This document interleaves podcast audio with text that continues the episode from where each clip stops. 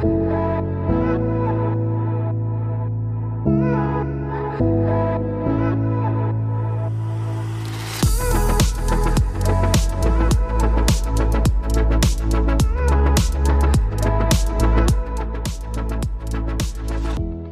wollte mein ganzes Leben nur eines, tanzen.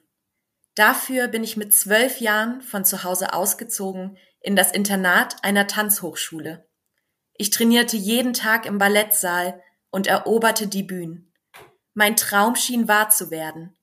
Doch ein halbes Jahr vor Vollendung meiner Tanzausbildung bekam ich unermessliche Rückenschmerzen. Ich verrate euch heute, warum ich mich selbst ins Krankenhaus einweisen ließ, was eine inkomplette Querschnittlähmung ist und weshalb ich den Satz Sie können nie wieder laufen nicht akzeptiert habe. Ich bin Sophie Hauenherm und heute erzähle ich euch meine Geschichte.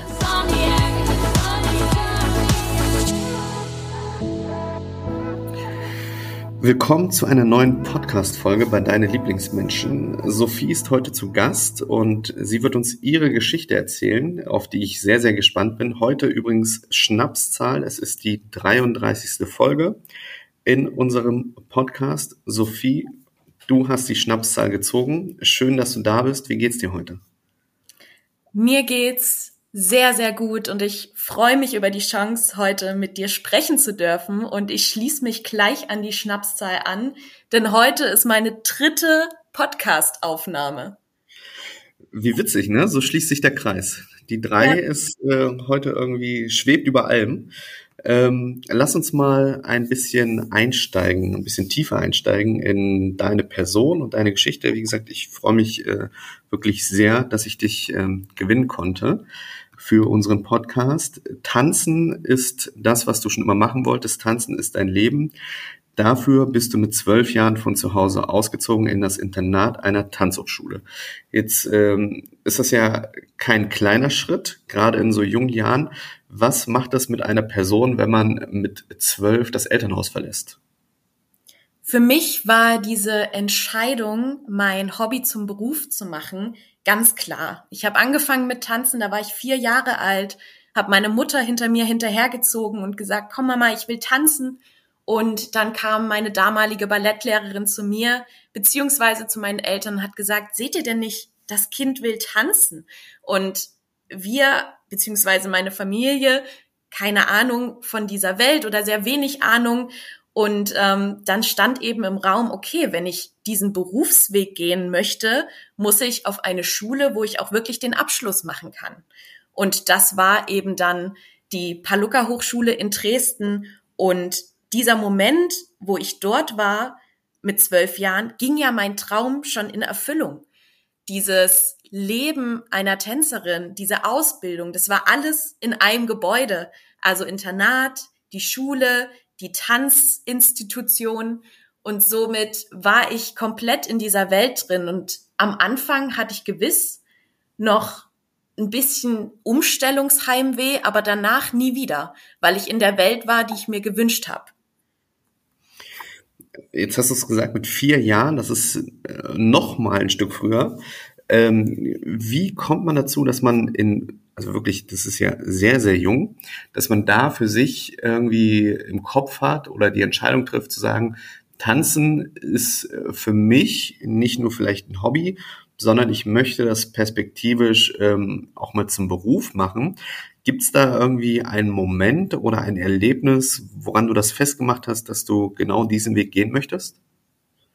Tatsächlich ist das nichts, was durch das Außen kam, sondern das war in mir drin. Das war einfach meine Sprache. Sobald Musik lief, habe ich mich angefangen zu bewegen und es war der Ausdruck, der mir am nahesten kam und meine Emotionen am besten darstellen konnte. Ich war immer ein kleiner Wildfang, ähm, die sich total viel bewegen wollte und durch die Welt gesprungen und gerannt ist und ähm, ja, das Tanzen war eben genau diese Möglichkeit, wo ich mich ausleben konnte in jeder Facette, was ich durch andere Tätigkeiten in meinem Leben nie so persönlich und intim konnte. Und deswegen war Tänzerin zu werden keine Wahl, sondern das war schon immer da. Das, das bin ich. Also eine Art Berufung. Ja, eine Art leidenschaftliche Berufung. Und ähm, als du dann diesen Schritt gewagt hast, ähm, dein Elternhaus zu verlassen, um quasi das Internat der Tanzhochschule zu besuchen, wie haben deine Eltern damals reagiert?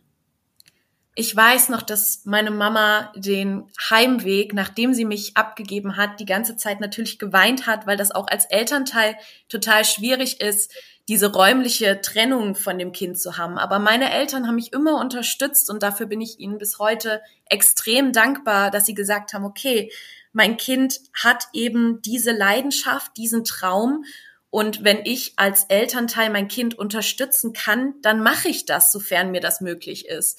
Und sie kommen bis heute zu jedem Auftritt, um das zu sehen, um mich zu sehen als Tänzerin. Und das ist ja total schön, dass sie mich da so unterstützen. Und das erfüllt sie ja wahrscheinlich auch mit einem immensen Stolz in dem Moment, dass ihre Tochter ja nicht nur diesen Weg gegangen ist, sondern das auch am Ende ja vollendet hat. Ja, ich glaube auch. Alles andere wäre nicht, nicht gut tatsächlich, nein, aber ähm, das ist doch schön. Und trotzdem hat dann dieses Positive, worüber wir gerade gesprochen haben, auch im Intro, ne, du bist dann äh, in jungen Jahren von zu Hause weg, ähm, wolltest halt äh, jeden Tag trainieren und die Bühnen der Welt erobern. Und dann hast du es ja im Intro auch gesagt, dass dein Traum ähm, schien ja wahr zu werden. Und ein halbes Jahr vor Vollendung deiner Tanzausbildung hast du von heute auf morgen unsägliche Rückenschmerzen bekommen. Was war denn da los? Ich war 18 Jahre alt und bei uns hat man dann die drei Bachelorjahre und danach macht man die Bachelorarbeit, hat dann den Abschluss und würde dann quasi die Bühnen der Welt erobern. Und ich hatte damals eine Auftrittssequenz und habe währenddessen Rückenschmerzen bekommen, die absolut nicht normal waren. Und gerade als Tänzer und Tänzerin, man kennt den eigenen Körper, man kennt Schmerzgrenzen, die sehr weit über den Normwerten liegen, sag ich mal. Und als ich diese Schmerzen bekam, habe ich eben ganz genau gemerkt, okay, hier passiert gerade was mit mir, das sollte so nicht sein. Und deswegen habe ich sofort Ärzte konsultiert und die ersten haben mir gesagt, okay, muskulöse Verspannung, nehmen Sie Ibuprofen und bisschen Physiotherapie und dann sollte sich das wieder regenerieren. Die Schmerzen wurden stärker. Ich habe drei Ibu 800 genommen, habe meinen Auftritt gegeben und war danach weiterhin absolut in diesem extremen Schmerzexzess. Dann habe ich mich nachts vom Krankenwagen abholen lassen, lag quasi in der Notaufnahme und zu mir wurde gesagt, hier liegt kein lebensbedrohlicher Zustand vor, wir schicken Sie wieder nach Hause. Ich konnte damals schon nicht mehr laufen vor Schmerz, also ich habe nur noch im Bett verbracht mit einer Wärmflasche. Ich habe kaum mehr geschlafen und ja, war einfach extrem hilflos. Also bin ich ins Krankenhaus gefahren und habe mich dort vorgestellt und eben meine Situation geschildert. Es wurden Entzündungswerte im Blut gefunden und mir wurde an diesem Tag vorgeworfen, dass ich, ob ich immer so hysterisch sei, weil ich fünf, sechs Tage lang war das schon durchgängig, diesen extrem Schmerz hatte, der einen bewegungsunfähig macht. Und wenn eine Tänzerin solche extrem Schmerzen hat, dann ist das ernst. Und somit wurde ich eben als hysterisch, sag ich mal, dargestellt. Und mir wurde dann gesagt, naja, Sie können jetzt hier nichts weiter machen. Entweder ich komme nächste Woche nochmal oder ich bleib jetzt hier. Und dann habe ich gesagt, nein, ich möchte jetzt hier bleiben, ich brauche Hilfe, ich, mein Körper, hier stimmt was nicht und habe mich quasi selbst ins Krankenhaus einweisen lassen. Hm. Ja. Und das Ganze, also erstmal zu dem Zeitpunkt war das ja alles ein unbefriedigender, äh, unbefriedigender Zustand, so dass man ja ähm, noch gar nicht absehen konnte, was am Ende bei rumkommt. Aber natürlich bin ich komplett bei dir. Ähm, man fühlt sich da ja auch nicht abgeholt. Gerade wenn man sagt, ich habe Schmerzen, kommen in die Notfallaufnahme, was man ja eigentlich, wo Ärzte ja wiederum predigen, dass man, was man nicht ohne Grund machen sollte, sondern wenn es wirklich, sage ich mal, akut ist, ähm, ja, dann musstest du dich ja quasi selbst einweisen lassen. Und wie ging es dann weiter? Und zwar war es dann so, dass ich im Krankenhaus war und diese Rückenschmerzen sind ja quasi nicht gekommen und gegangen, sondern das war ein durchgängiger Schmerz.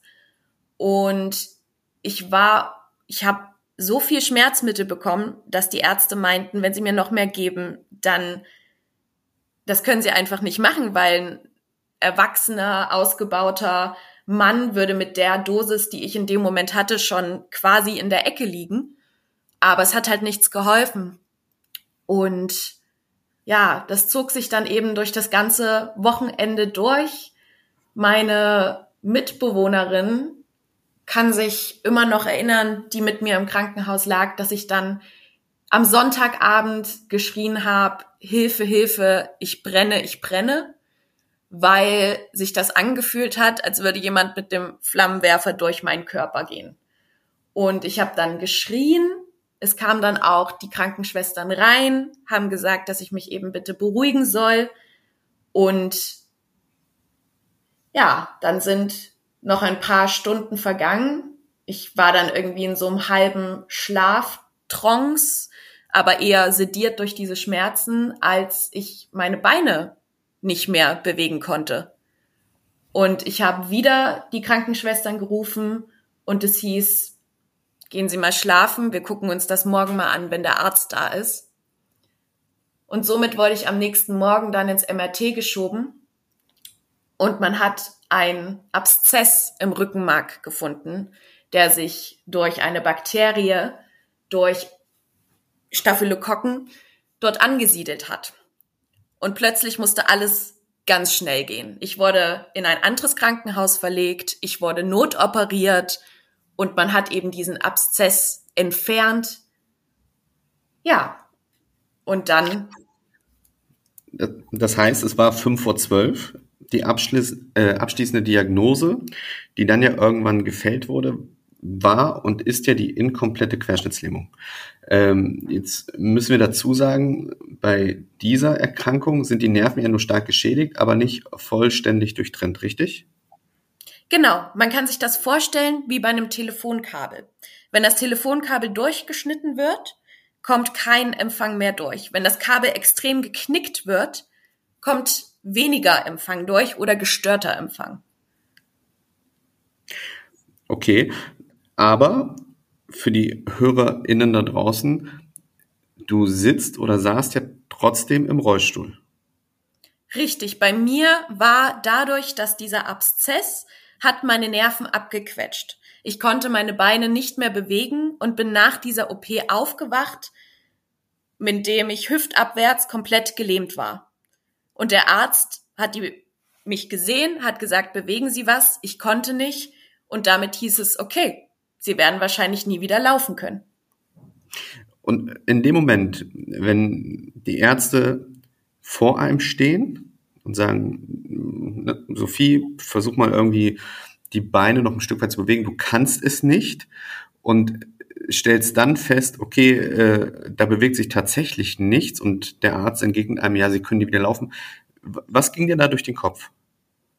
Mein ganzer Körper hat gezittert. Ich bin quasi fast schon blau angelaufen, weil ich versucht habe, mit jeder Faser meines Körpers, die ich als Tänzerin ja so gut kannte, etwas zu bewegen. Und es ging nichts. Ich war gefangen in diesem Körper. Ich konnte hüftabwärts nichts mehr bewegen.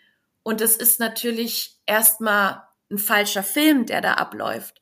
Das ist, als würde man denken, okay, kann mal bitte jemand schnipsen? Ich möchte jetzt aufwachen. Das ist ein echt mieser Traum, der hier gerade abläuft. Und im Prinzip waren die ersten Tage ja erstmal nur davon geprägt, dass ich wieder in meinem Körper ankomme, dass ich erstmal realisiere. Aber das zu realisieren, was diese Diagnose bedeutet, das kam erst Jahre später, weil das weiß man in diesem Moment nicht. Und meine Familie hat mir beigestanden, das war alles über Weihnachten und Neujahr. Und wir haben erstmal nur versucht, irgendwie die Zeit vergehen zu lassen und zu schauen, was passiert denn hier gerade? Was passiert mhm. mit meinem Leben? Was passiert mit mir als Person und vor allen Dingen als Tänzerin? Mhm. Also das heißt, in dem Moment, der Traum war ja erstmal ganz weit weg. Ähm, und ja, du hast ja versucht, quasi dann trotzdem dir das Tanzen irgendwie zu eigen zu machen, um aus dieser, aus diesem Strudel dieser Krankheit hier rauszukommen. Das heißt, erklär uns mal bitte, wie dir das Tanzen geholfen hat und auch heute hilft, dass du trotz dieser Diagnose und dieser Erkrankung ja teilweise stehen, laufen, tanzen kannst.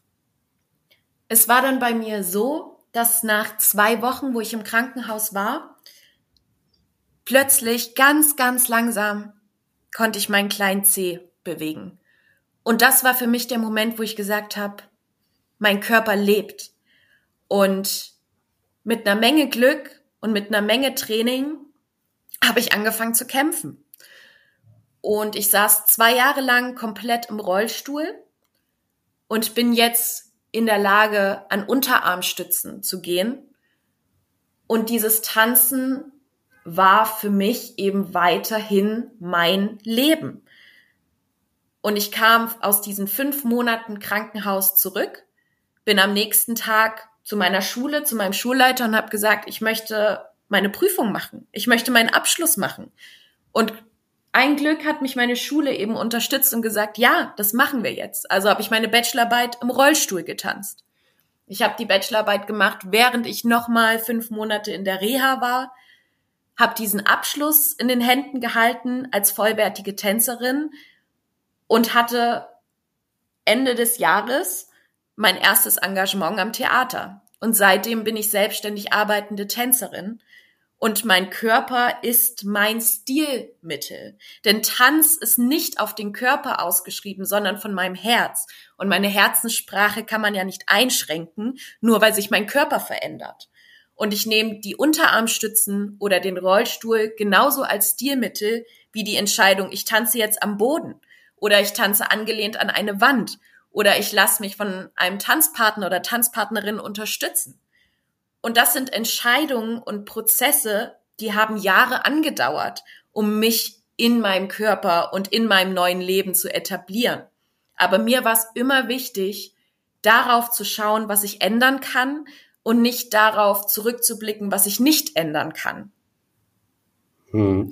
Das heißt, du hast schon relativ früh für dich die Entscheidung getroffen, den Zustand, den körperlichen Zustand so wahrzunehmen und auch anzunehmen, dass man, ähm, ja, um jetzt einfach mal diesen, diesen Mutmachfaktor zu nehmen, ähm, um das Beste daraus zu machen, nach vorne zu schauen und wie kann ich dem Ganzen entgegenwirken. Ist es denn so, dass wenn du jetzt weiter Fortschritte machst oder auch du bist ja regelmäßig dabei mit deinem Training, mit dem Tanzen, dass dann, äh, sag ich mal, diese inkomplette Querschnittslähmung irgendwann ein Stück weit komplett in den Hintergrund rückt und man wieder mehr laufen kann als heute? Leider ist das sehr unwahrscheinlich, weil tatsächlich diese Entwicklung, die ich erreicht habe, ist nach drei Jahren stagniert. Also seitdem mache ich keine großen Fortschritte mehr. Und es ist auch so, ich vergleiche das immer so ein bisschen mit Ariel, die sich dafür entscheidet zu laufen, aber sich fühlt, als würde sie auf Messerspitzen laufen. Mhm. Und so ähnlich ist das bei mir. Also wenn ich laufe an Unterarmstützen, dann ist das mit einer unglaublichen Anstrengung verbunden und vor allen Dingen tut es auch weh, weil ich eben Ausweichbewegungen machen muss, weil bestimmte Bereiche meiner Beine funktionieren und bestimmte Bereiche meiner Beine funktionieren nicht. Das bedeutet, dass die Stärkeren die Schwächeren kompensieren und dadurch habe ich ein sehr verschobenes Gangbild. Ich habe ein extremes Hohlkreuz, ich kann die Beine nicht richtig anheben, ich laufe immer so ein bisschen versetzt. Also meine Freunde sagen immer äh, liebevoll, die Ente watschelt. Und ähm, ja, es ist eben mein Körper oder mein Gangbild sind halt nicht normativ. Und natürlich bringt das auch weitere Verschleißbewegungen mit sich oder Verschleißerscheinungen. Das geht auf die Gelenke. Das heißt, mein Ziel ist es nicht, wie Forrest Gump, die Stützen wegzuschmeißen und loszurennen, sondern auf meinen Körper zu achten und zu hören und zu sagen, was möchte mein Körper? Braucht mein Körper jetzt den Rollstuhl? Braucht mein Körper jetzt eine Pause? Und manche Tage sind besser, manche Tage sind schlechter. Und das Wichtigste ist aber, dass ich gelernt habe, eben genau auf solche Signale zu hören und mit mir zu leben und nicht gegen mich. Und das ist der Prozess, der entscheidend ist. Es gibt Tage, an denen habe ich so viel Kraft und Energie, dass ich auf einen Berg hochwandern kann und acht Kilometer auf den Preikistolen in Norwegen wandere. Und es gibt Tage, da mache ich fünf wackelige Schritte und muss mich danach erstmal hinsetzen, weil mein Körper eben nicht in der Lage dazu ist. Und es sind eben diese Unterschiede, mit denen ich lebe, die ich aber akzeptiere, weil sie ja trotzdem zu mir gehören und dass ich trotzdem liebevoll mit mir bin und mit meinem Körper. Und das ist der Prozess, der entscheidend ist. Also man merkt schon beim, beim Sprechen und beim Erzählen deiner Geschichte, wie viel ähm, Kraft, aber auch Emotionen da in dir drin stecken und wie du halt ähm, ja auch das Leben dann dementsprechend angehst und meisterst. Jetzt hast du ja über Verschleiß gesprochen. Ist denn absehbar, dass man dann, wenn man älter wird, ähm, jetzt bist du ja Anfang Mitte 20, dass dieser, dieser Zustand natürlich dann körperlich auch wieder schwächer wird, dass man das Tanzen dann irgendwann aufgeben muss? Es kann durchaus möglich sein, dass ich in ein paar Jahren wieder im Rollstuhl sitzen werde oder dass ich halt einfach ähm, weniger laufen kann. Also diese Prognosen sind da von Ärzten, dass es halt eher wieder in Tendenz Rollstuhl geht. Für mich persönlich, ich bin bisher nicht der Mensch gewesen, der auf Diagnosen gehört hat, sondern ich sage einfach, ich schaue, wie weit ich komme. Und das Tanzen ist eben, wie ich gesagt habe, nicht vom Körper abhängig. Auch wenn ich im Rollstuhl sitze, kann ich tanzen. Auch wenn ich liege, kann ich tanzen, weil es oftmals die kleinen Bewegungen sind und eben die Emotionen und die Sprache, die unabhängig davon ist, wie groß man sich im Raum bewegt, körperlich gesehen, wenn man emotional das Signal sendet, den Ausdruck hat, hier bin ich. Und das Tanzen ist ja ein Standbein in meinem Leben. Mittlerweile studiere ich ja noch Psychologie und bin einfach offen. Ich bin offen fürs Leben. Es gibt so viele Möglichkeiten. Es ist so vielseitig und mittlerweile nutze ich einfach Chancen. Ich schaue, was kommt. Ich schaue, was sich mir anbietet. Ich nehme meinen Körper, wie er ist und bin einfach bereit, Möglichkeiten, die mir das Leben bietet, zu ergreifen. In welcher Hinsicht auch immer. Und immer wieder zu schauen, was mache ich heute? Heute ist ein neuer Tag. Heute kann ich wieder neue Dinge entdecken. Und das ist so ein bisschen mein Lebensmotto. Und heute ist tatsächlich ein wundervoller sonniger Mittwoch und man merkt, wie du das äh, Momentum lebst und da versuchst, das Beste aus dem Tag rauszuholen. Ähm, Chapeau. Ich kenne ja auch schon einige Videos von dir. Vielleicht äh, einmal für die Hörerinnen und Hörer da draußen. Wenn man sich Videos von dir anschauen möchte, dann kann man das wo tun? Ich bin sehr gut über Instagram zu finden. Ich habe auch eine eigene Website, wo meine Projekte alle aufgelistet sind. Und ja, wer sich da was angucken möchte, kann da sehr gerne mich über die sozialen Medien ausfindig machen. Und du weißt ja, ich bin ja ein Freund davon, dass man auch mal so rauskommt aus dieser, aus dieser Social Media Bubble ins echte Leben. Das heißt, auf welchen Bühnen dieser Welt kann man dich denn live bewundern? Meine Auftritte finden deutschlandweit statt. Ich arbeite immer projektbezogen. Als nächstes arbeite ich im schönen Steinfurt an der Ostsee mache ein sehr schönes, spannendes Projekt, wo ich fliegen werde, wo ich auf einer Wippe tanzen werde. Da kann man mich sehen. Man kann mich in Dresden sehen. Im Dezember arbeite ich, werde ich meine erste eigene Choreografie nach meiner Bachelorarbeit wieder zeigen. Nächstes Jahr werde ich einen abendfüllenden Abend choreografieren.